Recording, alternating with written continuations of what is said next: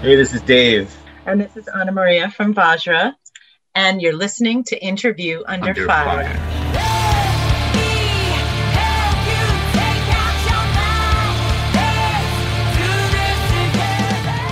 All right, welcome back, everyone. Sunny here with another brand new edition of Interview Under Fire. Anna Maria and Dave, such an honor.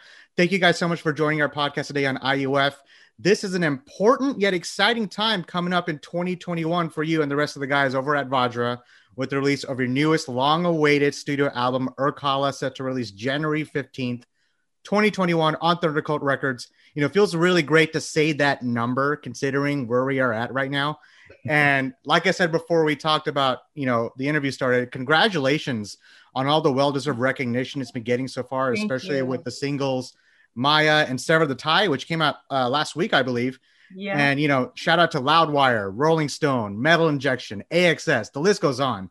Now, before we get to all that, Dave and Anna Maria, Yeah. I'm going to ask a very important question to start things off.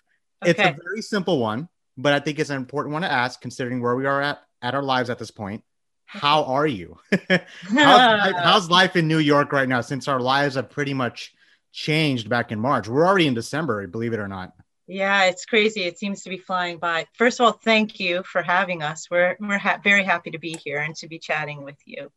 Um, Likewise. it's it's it's been crazy. It's been a wild ride. So we live about a block from the Manhattan Bridge. So over the summer we had nonstop helicopters, and you know the protests would all come like through this way. So and we were part of some of that. So it's been a lot of um, crazy time and from from that perspective. But then also because of COVID, New York City is a totally different place. Yeah, when, when COVID started, you know, we're we're pretty much we hunkered down in one room for like two months and didn't leave.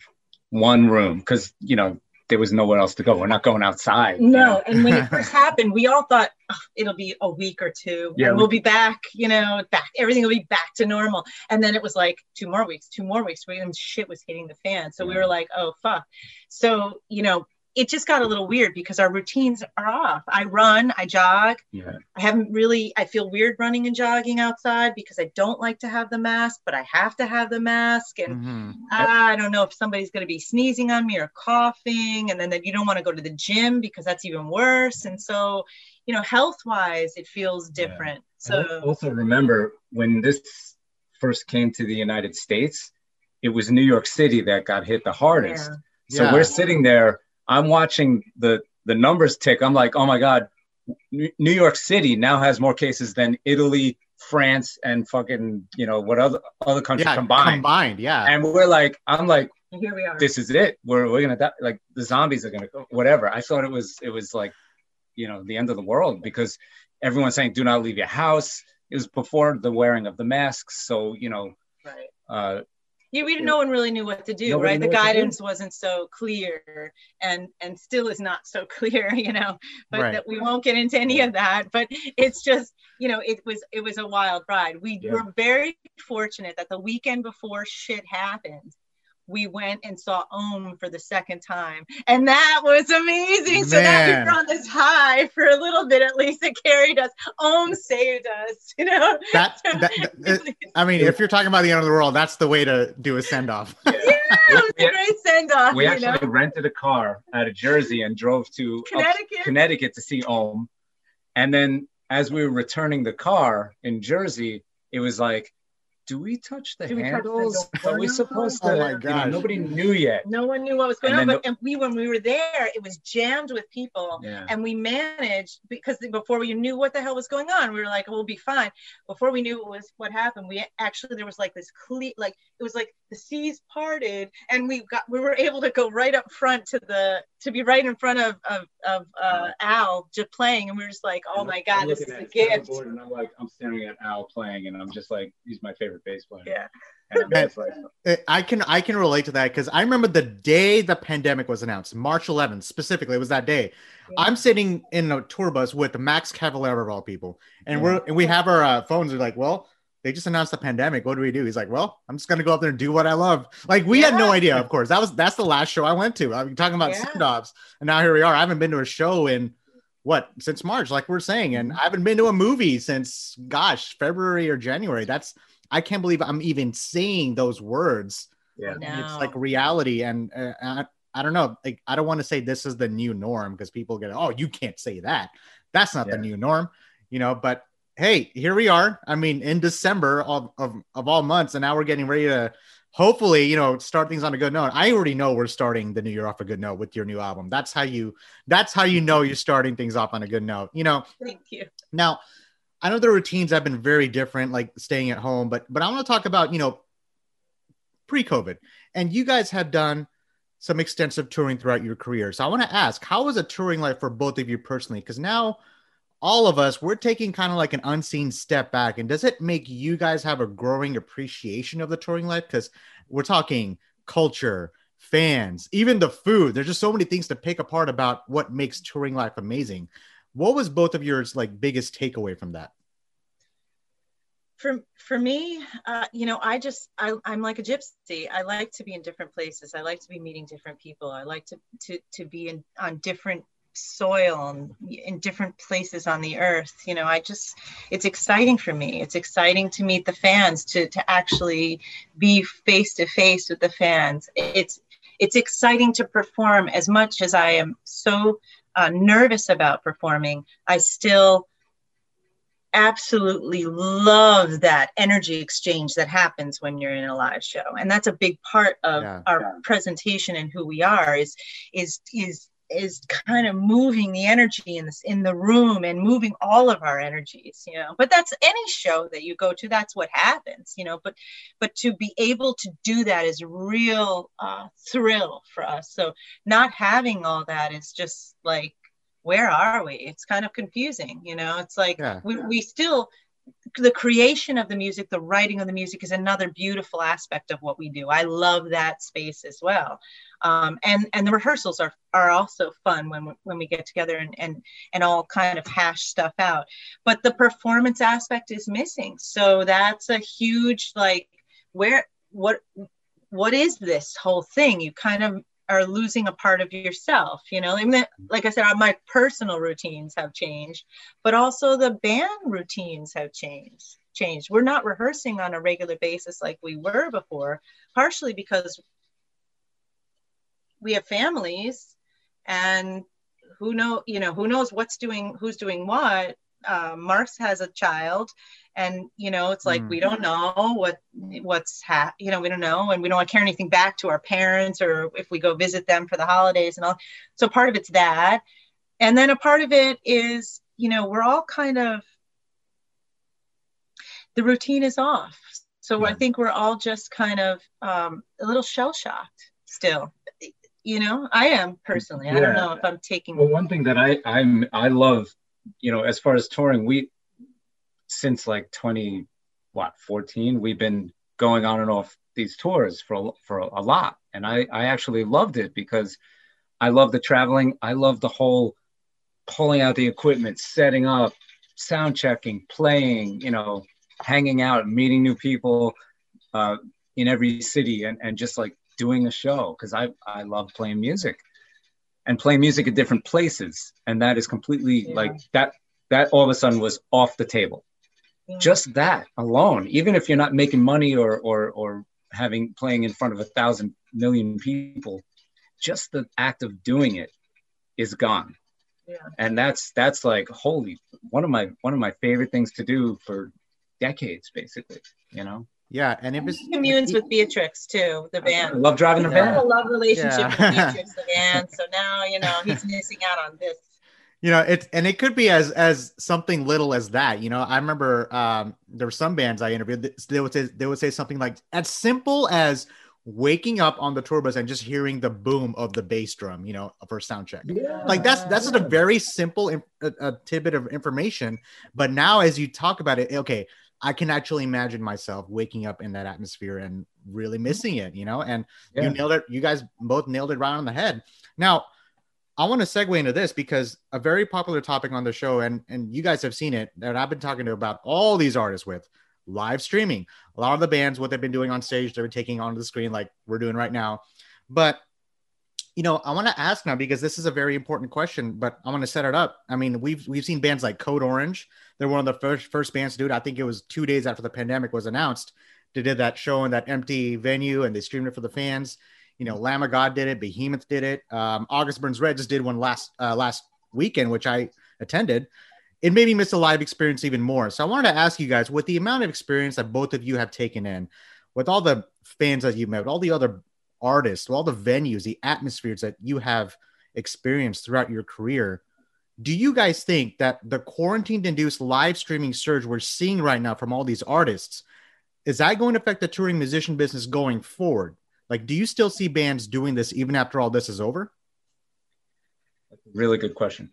Uh, do you want to? Do you want to? I, I have to form a thought about that, but Yeah, it's, well, it's an I interview mean- under fire. So Yeah, for me, it's it's like stream streaming is is cool, yeah, but it's just not the same thing. The energy exchange is different. It's through a, a computer, and and maybe that's my age, you know, because I'm not a child where we're I was born with this constant cell phone in inter- hand. you know in, interaction. So for me, I'm an energy based person. So when I'm right in front of somebody Hmm. or something, I just feel that. And a computer, yes, it's there, but it's different. And I'm not able to navigate that as well as if it was right in front of me. So for me, streaming doesn't isn't as effective for me in terms of a, an energy exchange. I also feel that um, the sound quality is not the same, you know? oh yeah, so so you're not um it's just different and so if if you're someone like Puscifer that put out you know their their stream thing that they just did from when they released the new album yeah. uh, live in uh, i forgot the Somewhere name in yeah I, I, I- I know what that I know what you're talking about. I can't think of it top of my head right now. Um, yeah Anyway, but yeah, I know I know what you're But talking when about. they did, so that was amazing, right? Because there's all these different camera angles, and it's like the sound was just awesome. And he put together this whole, it was like an experience.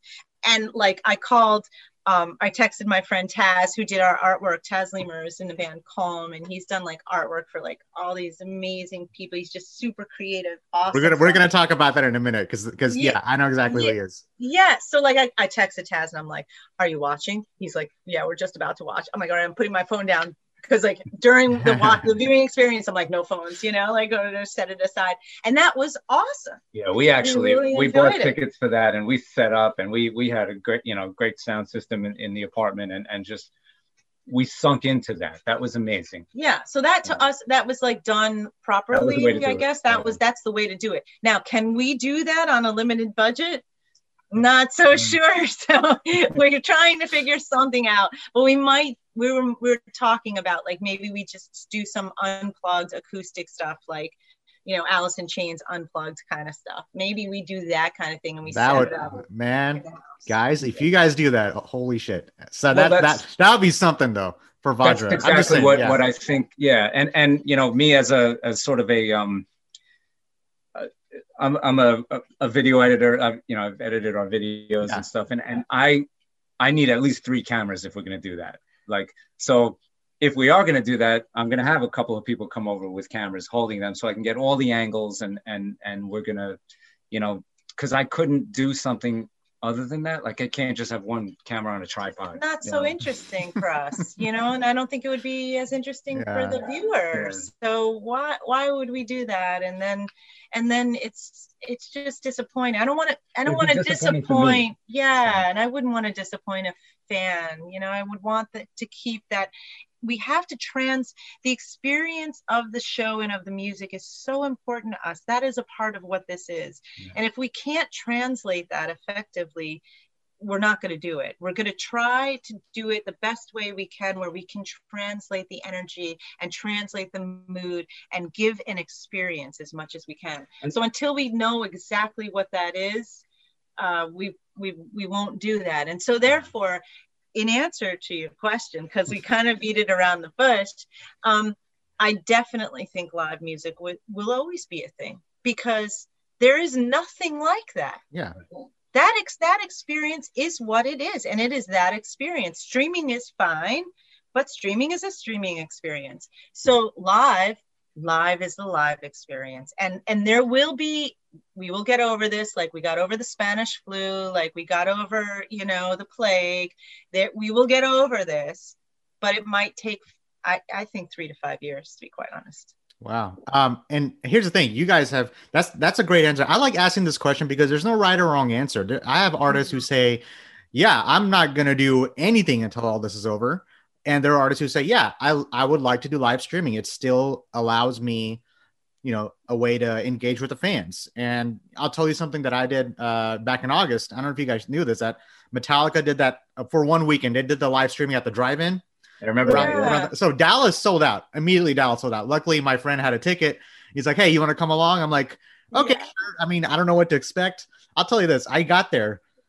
Um, wait. Okay, let's put the live experience aside for a second. But just getting there, it felt like an actual concert. Like the traffic was crazy. Like the turnout Yeah. was insane. yeah And I'm just like, I'm gonna walk around with a mask, right? That's uh, that's the rule. It's like, yeah, yeah, you have to do that. So we did, and you know, we got food, and it was just a, just a bunch of cars just parked in front of this uh, theater screen. And uh, what's the most popular thing we hear at a metal show? Let me see those horns, right? And you just see a sea of horns, like just uh, that that energy that you feel that you're talking about, Anna Maria. That you feel that as all these fans are doing this, and instead, what did we get? Uh, Three Days of Grace open, right? So Three Days Grace was like, all right, let me hear you guys honk your horn. So if you roll your window down, you just hear just just in the in, into the night, you just hear cars just honking just in silence. It felt so odd to hear that. yeah But, but like I said, what I'm trying to get at is I did miss that made me miss the live experience even more. I mean, I always have the liberty to mosh in my own room if I wanted to. There's always that. But how much longer can we do it? Yeah, you did the live streaming, live streaming, right? But now what? Okay, how much more creative can you get now? We're approaching. I mean, in March it's going to be a, a year, and Yeah. who knows? Will Code Orange do another like annual COVID show? Like, who knows? That's just something I'm throwing out there. But you guys have answered that perfectly, and I know we talked about a lot of things from head to toe. I promise we'll talk about Urkala now. Yeah Uh, sure, sure. exciting stuff. You know, comes out January 15th on Thunder Cult. Long awaited follow up to Pleroma. I'll tell you that. Now, when I heard it from the title track to Maya to Wavering to Wind, it was so completely entrancing. And I hear the theme dark rock being thrown around a lot by the listeners. Now, it was like melodic and it was hauntingly dark and ambient with experimental interludes. It was very hypnotic, very progressive. This is as good as it gets. It was like a lullaby I never knew I needed. ah thank and- you that's so cool and Anna Maria, you said it yourself. You said it yourself. I'm going to quote you. I see us as travelers who go outside the bounds of a sense based perception to catch a musical or lyrical idea and then translate it into the material realm. yeah So, having said that, how much did things change from when you guys first started composing on this album to where you ended up finishing it? Did a lot change in between? Did nothing change in between? Was there already a specific sound you guys knew you wanted with Urkala? Uh, such a good question. A lot changed. We'll put it that way. There's a lot of crazy time that I went through before I wrote and while I was writing. Hmm. So, like, I mean, my roommate was diagnosed with stage three cancer, had to move out and go back home, and he lives from Can- Canada. Um, my while we were on tour in Sweden, the day after my birthday, my cat, who's like my baby, passed away. Oh um so i like i wasn't even there for it you know? It was like ah um then i started having some health issues and i was diagnosed with um, a fibroid tumor the size of a tennis ball in my uterine wall. So then that was like this whole weird crazy time and i had to figure out what to do and was was i going to get surgery and all this kind of crap and then um, the irs audited me Oh man, and so that was another thing Oh boy. and and then so like and then and then and and and Dave had um some stuff that he was going through. He lost his he broke up with his girlfriend, moved out of his apartment, and lost his job of 15 years. So then he Everything at the same. time. everything at the same time. So then Gosh, so it's then- like and it's like and wait, there's more. Oh and my there's more. So then he left the band. took, I took off.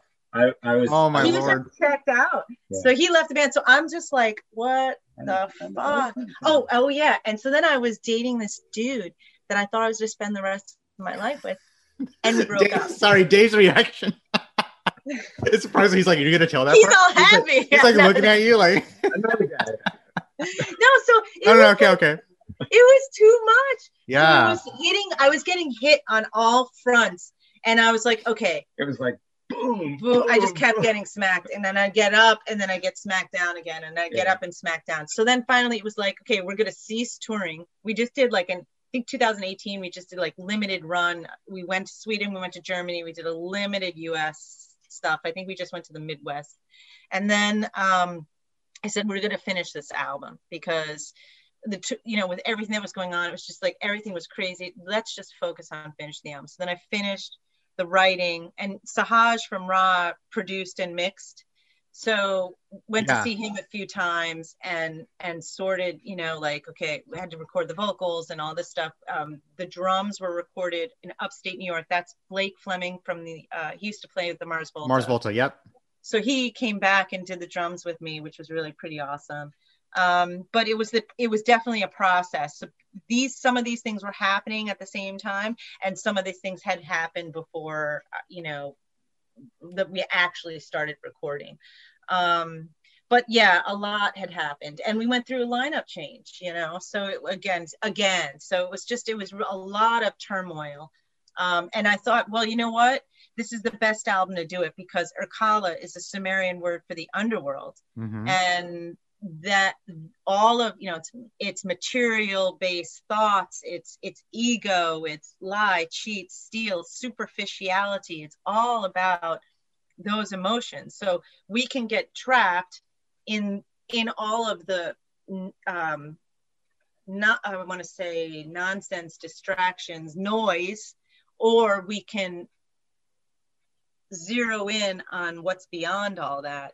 And that's what that's what the album was for me it was zeroing in on the music and communing with the other realm in order to be able to even just live because of all the stuff that's going on without going crazy so it was a definite journey You know, I want to talk about Sahaj for a second because uh, he's a New York native, and with with Ra, he's also known for his work with Motley Crue. And Yeah. another no, another name I'm going to throw out you guys is uh, Camilo Silva, and he's a Yes. Grammy-winning studio ace. Was there a sense He's of com- yeah, was yeah? having said those names, was there a sense of comfortability in the studio for you guys, knowing that they were working on the record with you? Absolutely, absolutely. But you know, it's also difficult because Pleroma I did myself. So Hmm, this is, okay. you know, this the, giving the babies to to someone is a little like ah, ah and he'd do something and he would he, you know he'd do like he'd do something and I'd like freak out a little. He's like what? And then I listen after like the second or third time. No, I really like that. But the first reaction was like no, because it's Yeah. different, you know. Yeah. And so he's like, "You're such a pain in the ass." You know? Like- That's like, that's know. that's how you know. That's how you know you're doing it right. When, when someone says it's like, okay, okay, this is how you want to do it. Let's go. I want to push this out there. Yeah, I see what you're saying because this is your Yeah. baby. You know, you know, you're talking about like your upbringing and everything to Vajra, and then it's like, okay, I'm handing it over to you. Don't drop it, but Yeah. be careful. You know, something like that. yeah, and like conversations over the snare sound, you know, and he's like, "Stop the crazy time," and I'm like, "It's not right yet. Um, It's not right yet," and then you know, just like Uh, it, it was, yeah, yeah, it was a lot. Yeah, and hey, But- like, but go go ahead. You were gonna say you were gonna finish that Well, part. Sahaj is brilliant. He's super, super talented. So I, I, I had that comfort for sure. With Camilo, he's some, he's like a crazy scientific genius, like with that stuff. So it's like I had definite, you know, I was, I was comforted with that as well. Yeah. So I knew that I had it, it I wasn't going to fall on my, you know, knees, but making sure that the translations were pure is really, you know, just communicating that to the people that are helping you is really just the issue, you know, like not that they would do anything wrong, that just that the communication would be intact in the product in the production in in the in you know in the production i guess you'd say yeah. Also, Yeah. one thing I got to say about Camilo is that this is the first time we've pressed anything on vinyl, yeah. And he Okay. mas- We have two different masters, one for electronic, you know, digital, whatever, and he did a second master for the vinyl, and we got the test pressings back for the vinyl, and we bought a a nice turntable just to listen to them, and I can't I can't even tell you it's uh, to me it's the the vinyl of of Urkala sounds incredible. Uh, he did such an amazing job with the mastering of it for vinyl. It, you could tell it's different because we listened on on digital to the vinyl master and it wasn't exactly the same. Then you listen on vinyl and it's just like holy shit, yeah. the depth of, of what he did.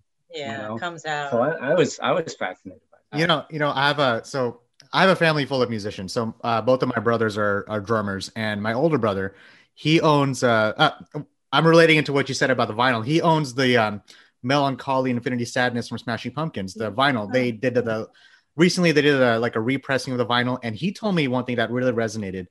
And as you're talking about it, Dave, about your experience, you can only listen. How, how do you say? You can only listen to a vinyl version once. Does that make sense? Like for, for the first time, and mm-hmm. you'll never get like. So you want to take that experience in. So now, as you're telling me this, and knowing that Camilo was behind like all the sound work that you guys have put out with Urkala, now it's gotten me I'm gonna have to start racking up my violin collection. I'm gonna start off with Vajra. Like I'm gonna get my own turntable now. And now I'm visiting my brother in, in a couple of weeks. It's like, hey, you need to listen to Urkala. Like so, it's gonna be. It's, now you got me excited. This is that's cool. That's cool. I, I didn't believe it. Uh, you know, I, I couldn't believe it because I'm like, all right, well, we listened to it so much digital. Now I got to listen yeah. to the vinyl. But I was just like, it, it really is yeah, crazy. And now I want to hear everything. Now we're going to record stores and we're buying vinyl. yeah, you know? again. Yeah, and, and, and the thing with and thing with Mellon Collie because I've heard, I'm sure you guys have heard it, Melancholy, Collie Infinity Sadness. Like I've heard that yeah. over and over and over. But when I heard it on vinyl, it was like I'm listening to a just a whole new record. Like you know, yeah. I didn't, I never got to take it in the way I took it in on vinyl. Yeah. So you know what? You it's know what compressed. You know, yeah. on, the, on yeah. CD, it is compressed. But you know what? The colors are missing. On vinyl, you're forced to sit and listen to it. You can't put on your headphones and walk around and go shopping and whatever. You got to sit there and actually hear it.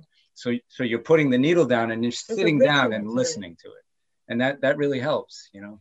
Man. There's a ritual to it. We've actually cra- we've we've crafted that. So when you get the vinyl, we'll send you a copy of the vinyl we've there is a ritual that we have included on the vinyl and and hopefully you'll partake in that because we feel that that will help aid the listener in the experience if you partake in the ritual yeah what did i and say? we also have ritual packs on the on the website that i crafted like i created mists uh, essential oil mists and sprays and there's incense and then candles and you could pick up an, a ritual pack and that would aid the, just the experience. Now, for my listeners, how do they get access to that? It's all on our website. It's on our. Uh, it's a Vajra official uh, dot com, dot com, dot com. and the shop okay. is there. The yeah. link is there. And yeah, what did I? What did I? What? Yeah. What did I say? This is a lullaby I never knew that I needed. You just turn it up a notch. Oh my goodness. Ah. now, Anna Maria, you know, you lived in India for five years. You know, yeah. and you lived in Italy for summer, New Orleans, Louisiana for three years, then San Francisco for a couple months. Yeah. Between writing and this dave this also goes to you you know uh, between writing and structuring the songs and the production process like we just talked about what challenges did you both face this time around that you may have not faced with pleroma? What stands out about vajra the uh, uh, you know about urkala the most? Uh, i'm putting you guys on the spot. What is this? You know what? It was not recorded. Well, I mean, Pleroma wasn't recorded in one sitting either. I, you know, for this, I guess the main difference between Urkala and Pleroma was with Pleroma, there was no map. I just did whatever the fuck I wanted, right? So I had no idea what I was doing. It's my first album. I, I'm like, I'm just gonna do whatever I whatever I want. I don't and and for Urkala, I did whatever I want as well. But I but with Pleroma, everything was just here.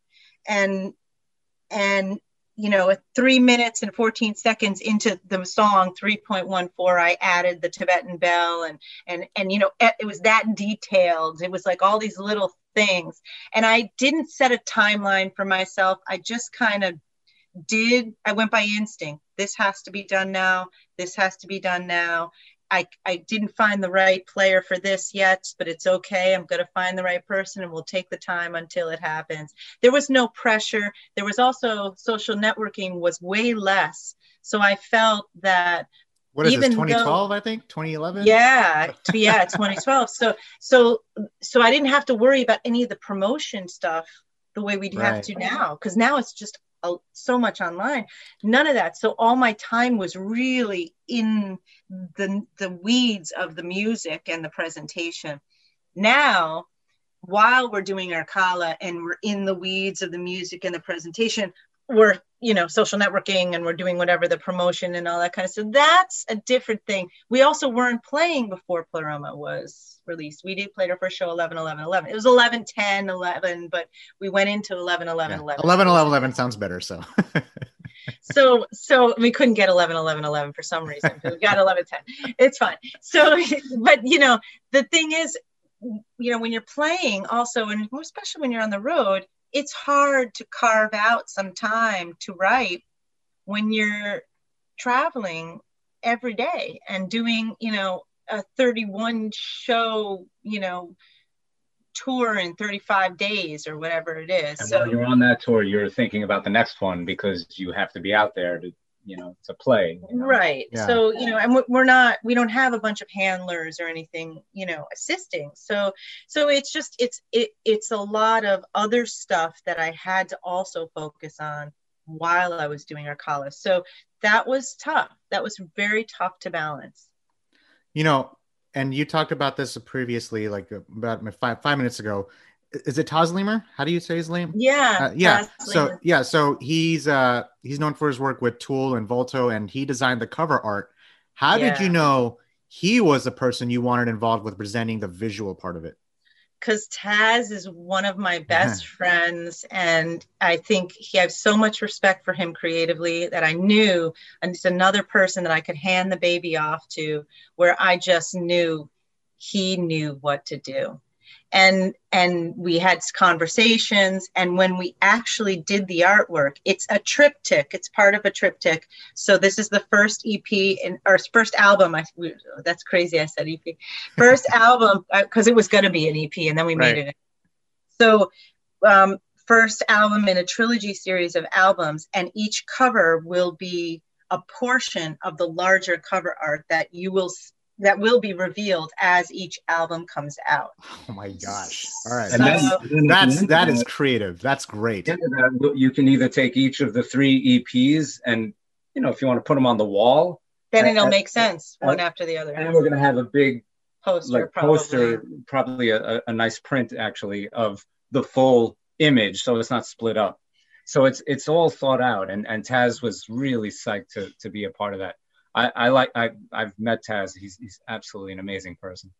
and when we went to shoot so when we started the shoot we we had a, an opening ritual before we actually started the day like i we arrived it was last january Mhm. we arrived we we lit a candle had some incense we all kind of communed and then we started everybody started. I started makeup and you know the design and and deanne deanna was doing the the the set design and all this stuff. So it it was just he knew that it had to be a ritual that we couldn't just take some photos and do this. Every action is part of a ritual. We're all communing with the archetypes and the archetypes will guide us and tell us what choices to make Yeah. we have to empty ourselves and surrender to that so this ritual is part of that It was a, the photo shoot was an amazingly long uh, ritual, and it, and it really had there was a lot of magic that day Yeah. until that night when the night was crazy When we- we had the most horrific, terrorizing ordeal at an Airbnb that anyone. Oh my. God. Cops came twice. It was it It was was crazy. Holy insane. crap! I've was had my insane. shares of crazy Airbnb stories, but man, that cop knocks and we're everything. gonna have to. We'll probably have to put that as like a separate episode to talk about that experience altogether. Now, I want to set. So I want to set this up because from I want to reiterate something you guys, uh, you know, Anna Maria mentioned before. Urkala is a Sumerian word for the underworld. Now, I want to set up perfectly for this. Different sounds and different colors. I got that from this. It was Yes. a, like, and you said it was the first album in a trilogy set of albums that explores consciousness, the lowest level, ego, lie, cheat, steal, selfishness, etc. Now, it was darker elements lyrically and musically. And three or four years ago, I know you mentioned it. You you knew you wanted to do this trilogy. yeah So, to what level to, do you guys like to have a theme for your records, and how important are themes to you? Is that more about helping you write, or sound, or is that more for the audience? Because a lot of artists they don't really care about themes; they just do ten songs in the studio and that's it. But I felt like with Urkala, with everything that you just pretty much just laid out this map of just this trilogy, just exploring. Gosh, I mean, I, I think I'm going to lose my mind um, as I listen to this, and, and in the most exhilarating way possible. You know, but I felt like there's a specific dilemma you guys wanted to achieve with that as far as the theme. Yeah, you know, it's a weird thing. I didn't set out to do that. It just again through the meditative practice through the writing process as i started doing it i started to see that this is what it needed to be. And i, I can't really tell you why. It's like it sounds crazy. It's, i was told to do this. I started exploring. I was becoming obsessed with the sumerian culture. And part of that was because i was just in my own practice trying to understand why religion became monothe- monotheistic predominantly at least in the west right? Because in the mm. east it's still you know polytheistic um, depending on you know buddhism hinduism you know. So why is this that we're focused only on one god and why is the god male? And so i started to like look through history and just trace things back and trace things back and trace things back until i got to the sumerians and i kind of got locked in the sumerians. I mean I'm obsessed with the Egyptians too, but the the the Sumerian period was just so I don't know something was there for me, and um, and that's when I I knew that that the goddess energy was kind of guiding this process, but it's also something more. In my meditative practice, um, Hecate kept coming up, the goddess Hecate, and she really guided this entire process. So Shadow Queen, which is the bonus, the trilogy of bonus tracks, it's just raw ritual music, one take, just raw music in in a in a meditative state, in a trance that I wrote. And I kept it like that because I wow. just felt like some people will love it and some people will hate it but it's i mean there's no metronome. It's just like a ritual. And and it actually i did not re-record those tracks. I those are tracks that i recorded here in my bedroom. But she guided the process. She that it's all dedicated to her. It's called shadow queen. Shadow queen maiden shadow queen mother shadow queen crone.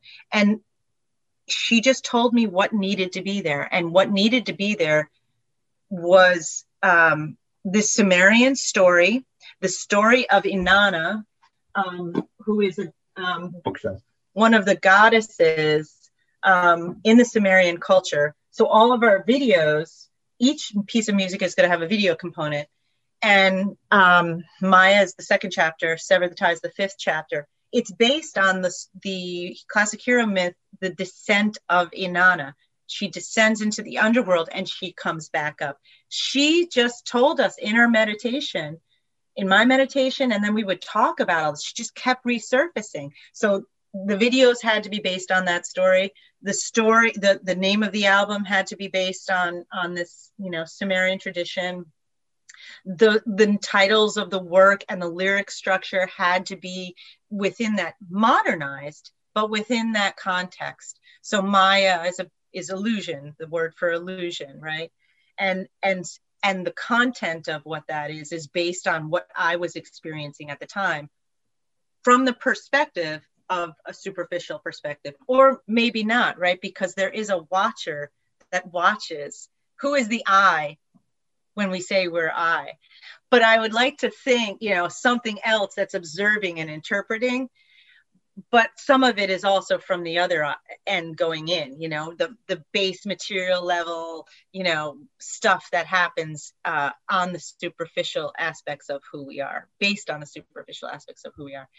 I also want to tell you that in my travels of this whole crazy time um, dr irving finkel's one of the leading cuneiform like scholars in the world. And i started because I'm an idiot, started to teach myself how to how to like type cuneiform, how to write cuneiform, which is the language of the Sumerians, right? And I love this guy. He's just an awesome, cool, like professor, and he works at the British Museum. And um, I said to Taz, I'm going to get in touch with Dr. Finkel to make. I'm going to write cuneiform in I'm going to write the word Urkala in cuneiform on the album, and I'm going to send it to Dr. Finkel and have him correct my spelling to make sure it's right. And that's what we're going to put on the album. He's like, holy fuck, man, do it. So I got in touch with Dr. Finkel and I'm like, Dr. Finkel, I'm such a huge fan. He's got like all these videos on YouTube. I'm like, you're so like the coolest dude. Big white beard. Yeah, big white beard. And he turns out to be a ba- he's a bassist. And I'm like, can you correct my spelling? We're gonna put this on the album. And he's like, sure, you got it. And he sent me back the spelling. So you got it correct except for this one letter here and da da da. So that's still counts. You got that right. He I showed us his old right. Fender basses and, and all that yeah, stuff. he sent me pictures of his old yeah, like jazz bass or whatever it is. It's super Uh, cool. what's his name? You said Doc, Dr. Finkel. If I were to search him up, Yeah, That's Dr. Irving Finkel. okay. Wow. Yeah. I had no idea. So yeah, he's got I, I, I feel like you answered this qu- question already, and uh, I like to ask this, but I'm sure it's safe to say that Urkala is a snapshot of where you guys are at a certain time in your life, looking back. yeah, yeah, Yeah. for sure. because you know it's you know it's easy to say for example it's easy to say like all these there's so much music that came out this year so much great music in 2020 you know and it's easy to look back and say okay this was the pandemic album you know and, and that's an easy mindset to go to but i like looking back on these albums and and especially with you know even though it's coming out 2021 Urkala it, it allowed for people like yourselves and myself to a chance to grow you know that and I feel like this album allowed you guys individually to tap into another dimension of yourself that you may have not been able to reach before. Yeah, Does that make absolutely. With, with every album, I think, with every piece of music that you write, that's Also, happened. also in 2020, we had time to do that, uh, Yeah. especially with putting the video component together with it and actually fleshing out those stories and stuff. If we were getting in the van and going on tour and playing time. shows and rehearsing, we could never have made these videos. And and like she said, the videos are part of uh, a, presentation. and, and a short film that we're making like you know you see in the videos there's band playing and then there's video there's movie aspects of it we're also planning a full you know short film with the movie aspects to take out the you know the rock video part of it and actually create something else with it. Um, and that's something that we could never do if it wasn't you know unfortunately pandemic time where everything is shut down and we're just sitting home and figuring out what to do you know. I'm not looking at it as the pandemic stuff. You know we, Yeah. we've, we've made it a point not to put out the quote unquote pandemic video or the you know um we're just doing stuff that that we're doing this year because this is the year to do that you know like the maya video we're walking around new york city and it's empty in new york city Yeah. when is it empty in new york Yeah. city yeah. because it was the true. pandemic. Yeah. We filmed. We were on Brooklyn Bridge. We were, you know, in in Chinatown. There's nobody around. Yeah. But that's because it was the pandemic, and then we got it in there, but we didn't actually say it. You know. Yeah. true. So and the graffiti on the, the- on the bridge. the graffiti all on the bridge, Of, yeah. It was and cool. even even in the new uh, Sever the Tie video, you know, we filmed some of it in Times Square. It's empty. Yeah. know, Man, it's like a it's it was like a seeing all these like movies that came out in the past, you know, like I Am Legend, for example, like uh, just the just the That's exactly what it felt like. Yeah, That's 20, what it felt 28 like. days later. That's one of my favorite movies of all time. And that whole intro for people who haven't seen it, uh, the Big Ben Tower, just that area in London where it's just empty and Cillian Murphy's just walking around, just how Mm-hmm. in the world. And, and I saw that in your music video. That exact it's so crazy you're talking about it because it took me back to that experience when I, I was like, wow, the creativity's through the roof here. Now I'm a, I'm a film It- buff myself. So that's go ahead. You're gonna add, add to that. You know, I, I love that because, and I love that you noticed that because that's exactly what we're, what we were, where we were. Like that wasn't even planned. No. You know. we were planning on before COVID. We had a we had a trip booked to Italy. We were going to shoot during Beltane in a small town in Italy where they like take flaming logs and carry them on their backs and like continue the Beltane tradition. Although it's kind of transformed into a Catholic thing too, but you know it, the, the roots are still obviously Beltane. And so we were we had everything was booked we were going to stay in a tower. It was like this cool little Airbnb, and we had to cancel everything. So, with canceling everything, which sucked, we also had to change the entire story. Hmm. We had to Yeah. rewrite the whole story for the video and for the for the like entire story and, and set that in New York City. and but you know set what? it in home. Yeah, what home. better time to set something in New York City when you got you know deserted streets and and it's it's just crazy Yeah. time out there. Yeah. I think it may have worked out in your favor, at least from my perspective, as you're starting to talk about how things unfolded for each of you. From the different experiences and perspectives in your timeline individually that you have taken in and we have discussed about, have your aspirations as a person or a band have they changed or evolved since when you first started performing in the industry? Do you guys see things differently now? Yeah, I mean, I of course, I think we see things differently. Um, how do we see things differently? I mean, I guess now I have, for me, Dave came to the band with a lot of experience already. My previous band Bio, we were you know we toured and did all that stuff. Um, But for me, I didn't have that experience. So for me, everything was kind of new. Everything was kind of new. I didn't really know, like I said, I, I had no idea what I'm doing. I was just like winging it. And and that's a different perspective from what I'm used to because my parents are educators and I, I come from that like tradition of educators where you learn and you practice and then you do and you know and this is like I'm thrown into the ocean. There's like, what guidance do I really have? Because it all comes down to, what do you want? Just do it. And that's like, what, what, for real? You know, like, so that was like, that was really, um, that was a different, that was a different thing that I had to kind of work through and, and, and, and have confidence in myself that like, just go ahead and do it and do whatever it is that's inspiring you. So then it becomes what's inspiring you and how do we go deeper into that? How do we surrender to it and have that just guide the process? And, you know, there are people like Jim Morrison who is a pinnacle at doing Yeah. that.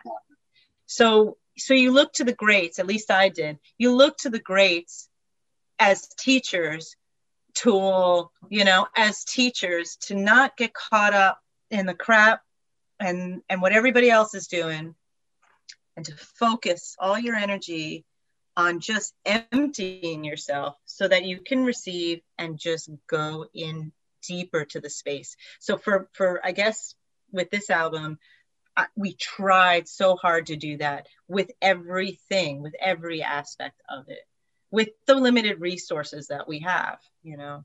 So, you know, it's like little kids playing in the field. Like when we were little, you just go outside. I we didn't I didn't grow up with parents that had a lot of money. So we just went outside and played in the dirt and Yeah. had a ball. You know, I remember looking at the leaves and just looking at the veins in the leaves in the sunlight and how much greatness was comes out of that. So it was coming back to that kind of a space. You don't need all that come back to a truth and a and a and a, a truth let's let's Yeah. start hitting the truths of of this thing that we're in whatever it is that we're in That is uh, interesting. You say that. I so I, I was born in Bangladesh, and uh, you know, growing up, you know, that's th- that's what we did. You know, we just went out and we didn't really have like any tools or anything to play with. We just laid out in like just the dirt and just like looked up in the sky. Just little things like that really stand out. And and now it's like it's like wow, okay, how do we tap back into that mentality? It's easy to lose track of where you are. You know, as you grow and you have all these resources sprouting from here and there. It's like okay, what do I do with myself? How do I go back into that? You know, but you know that could go on forever as far as that is concerned. But yeah, you nailed it right on the head. Um, man, guys, this has been a pleasure. We're almost running out of time, but I want to finish things off on a pretty interesting note because I, I usually ask this question, but now I- we're talking about like the cinematography of your music videos. Usually, I ask five favorite albums you can think of at the top of your head. But I was going to ask, like, what are your favorite five favorite movies you can think of at the top? of your head? Uh, Either Dave wants to take that, or if Anna Maria wants to take that. You guys want to share that answer? split it Dave's already. He's like licking his lip. He's like, he's all right, yeah right. he Yeah. wants this I- I we got this. actually we share some favorites because in in the process of making these videos, we've been watching a lot of Yeah. movies. So I want to see I if any to- any of yours fall in my top five. Just curious. Go ahead. um, oh, Jesus. Well, what inspired us what inspired us? So one of the biggest pieces of inspiration was a movie called uh, Antichrist. I knew that was going to be the first one. From Lars von Trier. Oh Lars man. von Trier is amazing. Um, okay, I know that one very well. So, and you know, we borrowed some of that technique, and you know, we have more videos that are coming out that we may continue with some of that technique. You'll see more in Crown, Crown of Crucify. Crown of Crucify, especially. There's, there's, uh, you'll see more. One of the things that we've been really really like obsessed with are like unknown 70s horror movies. Just the craziest, like, you know, I, I found some video channel that that you know you can just find all these these movies that you've never heard of that came out in the 70s that are so amazing that we went down the rabbit hole. The rabbit hole. Um, it's not necessarily a movie itself, but you know, it's a genre. 70s horror movies. That still counts because that's that's just yeah. a whole world within itself. It's a that's, whole world uh, and, that's and, that's like a that's like a whole just a different universe. Talking about a rabbit hole i don't think there's a way to get out of that. No it was once tough. you actually go in. It was tough. Brown bunny we just watched and, and, and again and and that's just another shining light. Yeah like the buffalo 66 type movie also um, mulholland drive of course you know uh, uh, stanley kubrick is another thing. So we were rewatching um, i always say the milk bar Oh, oh, the uh, uh, uh Clockwork Orange. Clockwork Orange. Oh, I was just watching. I, I, was. I'm a huge Kubrick fan, and I was watching. I don't know why I did this. This this just messed with my head. I, I watched Clockwork Orange and Eyes Wide Shut back to back because yeah, I, had I, I, had, I, had, I had Eyes Wide Shut. may be my favorite Kubrick film. Actually, yeah, it is my favorite Kubrick film. Every time we're walking around Tribeca, I'm always like, I wonder if that's that street corner where the guys. oh my gosh!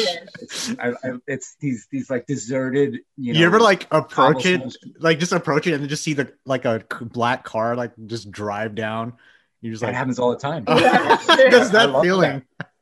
And then you make stories up about it. Yeah, like, yeah. Oh, yeah. yeah, we just make we just make stuff up, and it's like all fun. We're in this world. But the the psych psych is not psycho. What's the other Kubrick? Um, the, Shining. the Shining. The Shining, yeah, For one me, of my all time favorites too. Yes, The Shining.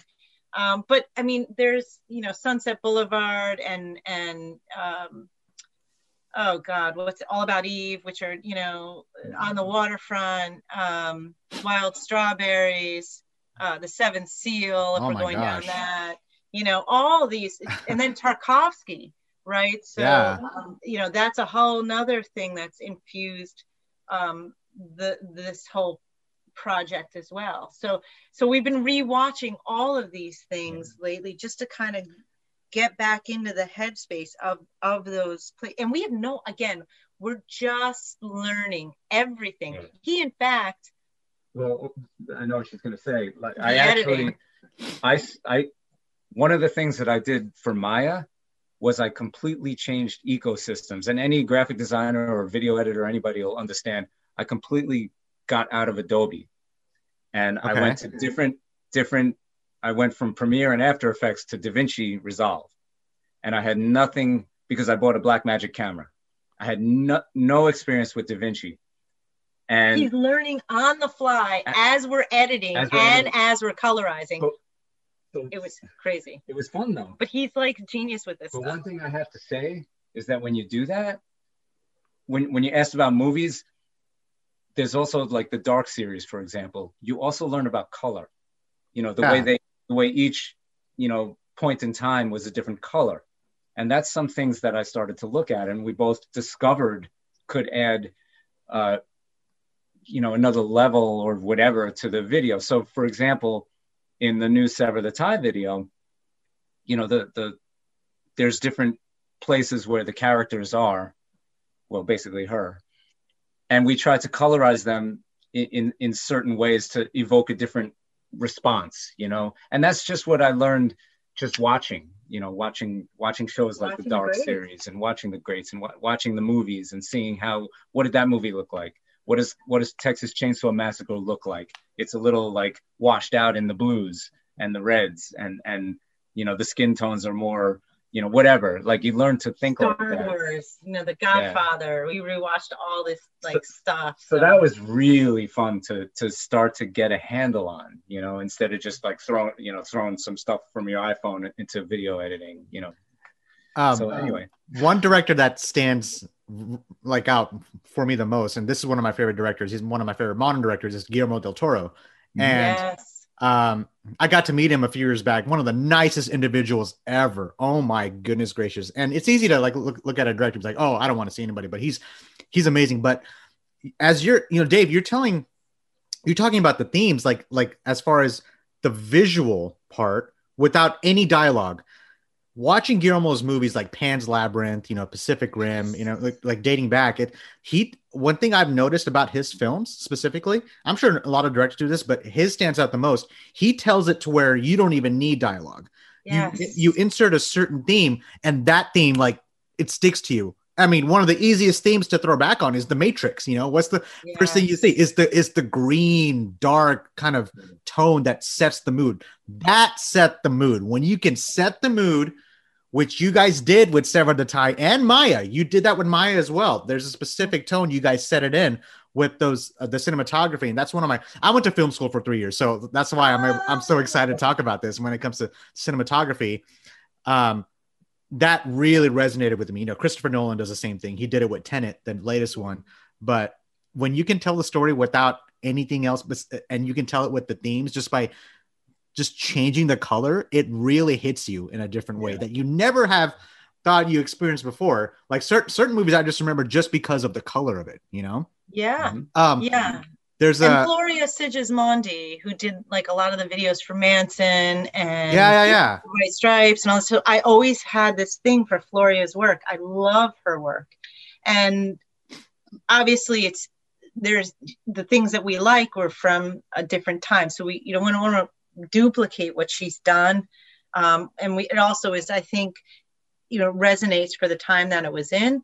So, but what she did was so powerful that to me it was we had a lot of discussions about how do we craft our own thing that has that that kind of effect. You know she did the nine inch nails. The nine inch nails video was like so for closer. You know like remember when that came out? It was Oh, like we were like holy we're all we're all shit. we're all still scarred by that. Just that, that tone like the the damp that dark uh i mean yellow is and orange are the colors that i recall Yeah. the most. Yeah. And i've never experienced it. That's probably the one of the first music videos i've experienced something like that. Because at the time it came out you know it was it was so groundbreaking at the time. Yeah. And nine inch nails still does that. They, they're still doing videos like that. And yeah. and uh when you can execute it right they did it right. And uh anyway i don't mean to cut you off there but you got me Sorry. excited there so no um, it's all good i cut you off Man, like I said, I can't. When you guys come to Dallas, we're definitely going to do another, another interview because we could go on forever about this. We should that's just totally start, our, start our own podcast talking about like different uh, movie themes and whatnot. But uh, anytime And you then we'll, know we'll have more video stuff out, so you- we can actually That- just that. I'm excited for. That I'm very Yeah. excited for because you're talking about like you guys have more stuff coming out as far as the cinematography. I mean, I, I mean, we'll stay in touch.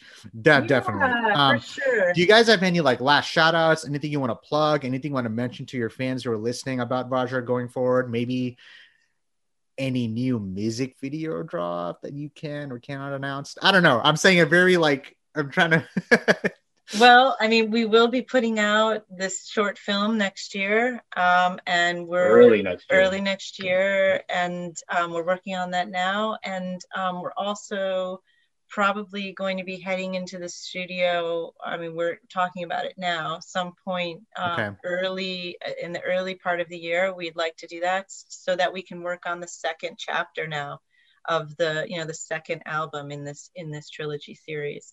not we- ep second chapter I know, I know. Uh, it's I was like so Thank you for adamant, and then yeah, it just you know again it told us what it wanted, and it's just like we couldn't be something. It couldn't be that. So, um, but we also have um, uh, a shop with all these really cool things that we put together, and like my cousin designed the T-shirt art, and my cousin designed the new logo um, and we put that up. We um, and the little ritual packs that we created, which you know the incense was was um, selected to have a certain effect. Um, uh, w- you know the the essential oils that that are in the mists were were created to have also a certain effect, and it wasn't just randomly put together.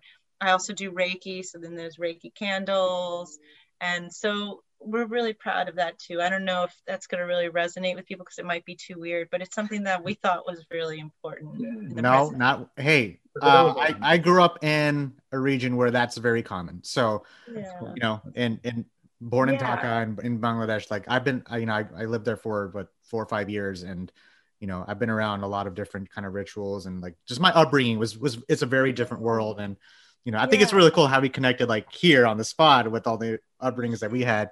But um, I, am gonna and talk to you guys. Taz is from Bangladesh as well. No way. Is he really? Is He... Yeah, yeah. Oh man.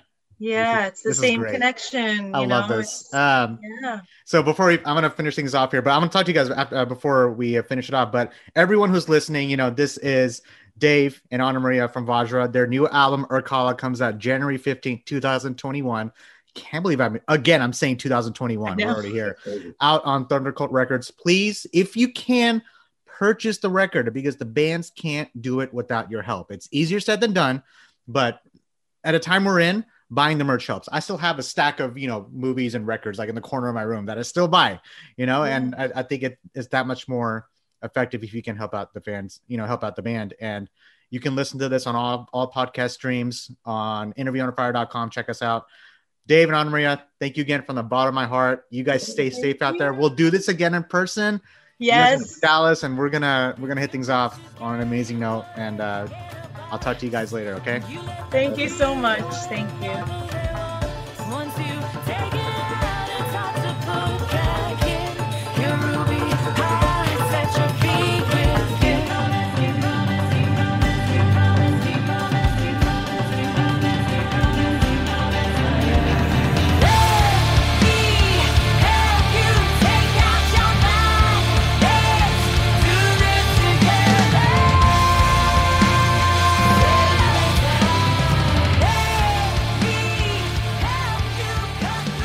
Hey guys, thanks for listening to Interview Under Fire podcast. If you guys liked what you heard, please subscribe and share our channel.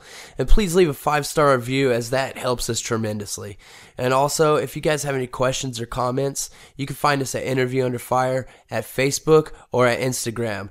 Or you can write us directly at schwag at interviewunderfire.com. That's S C H W A G at interviewunderfire.com. Or Rezablade. That's R E Z A B L A D E at interviewunderfire.